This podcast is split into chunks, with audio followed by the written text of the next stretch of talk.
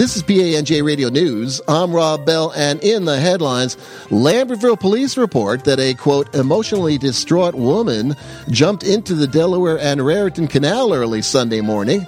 The incident occurred in downtown Lambertville near Bridge Street. Police say the 30 year old woman was possibly inebriated. She was pulled out of the water a little after 1 a.m. with the help of a citizen and the Lambertville New Hope Rescue Squad.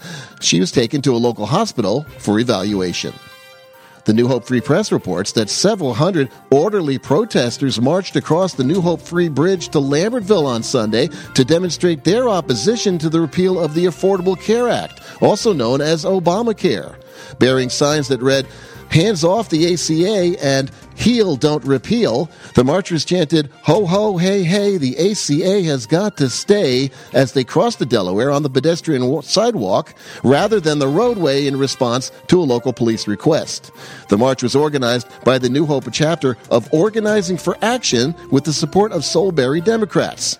The organizers say repealing Obamacare is, quote, reckless and irresponsible, and that it could cause, quote, millions to lose their health insurance. You can watch videos of the march on the New Hope Free Press website.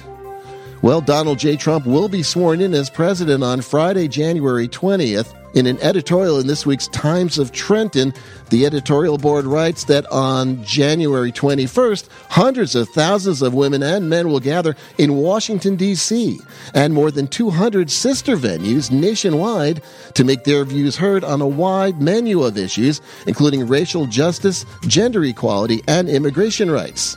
Trenton will have one of these protests starting at 10 a.m. at the Patriots Theater at the War Memorial. For more information on the so called Women's March and how you can join in, check out www.nj.com.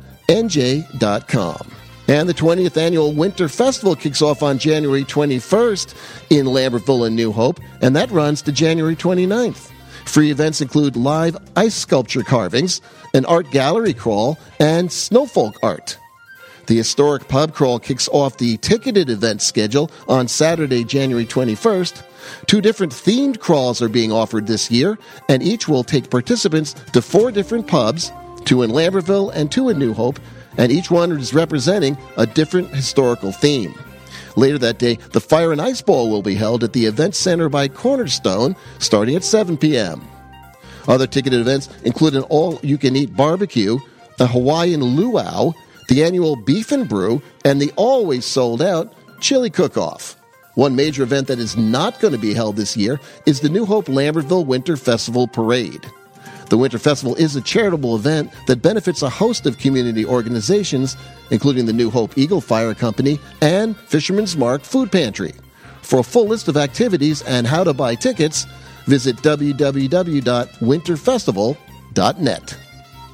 PANJ Radio Update. Check out musical notes on Wednesday at 8 p.m. as Judy hosts the amazing Ed Wall, who performs original songs with Michael Eli live in the studio. On In the Green Room at 5 p.m., Marianne Romano is Vinny's guest. Marianne is the organizer of this year's historic pub crawl during the Winter Festival. And don't forget to tune in this Sunday at noon for a special indie music circus featuring Aquino, Russell Norkovich, Judy Marchand, and the KD Brown Band. Please check out our schedule page for our full 24 hour schedule at www.panjradio.com. I'm Rob Bell. Have an awesome day, everybody.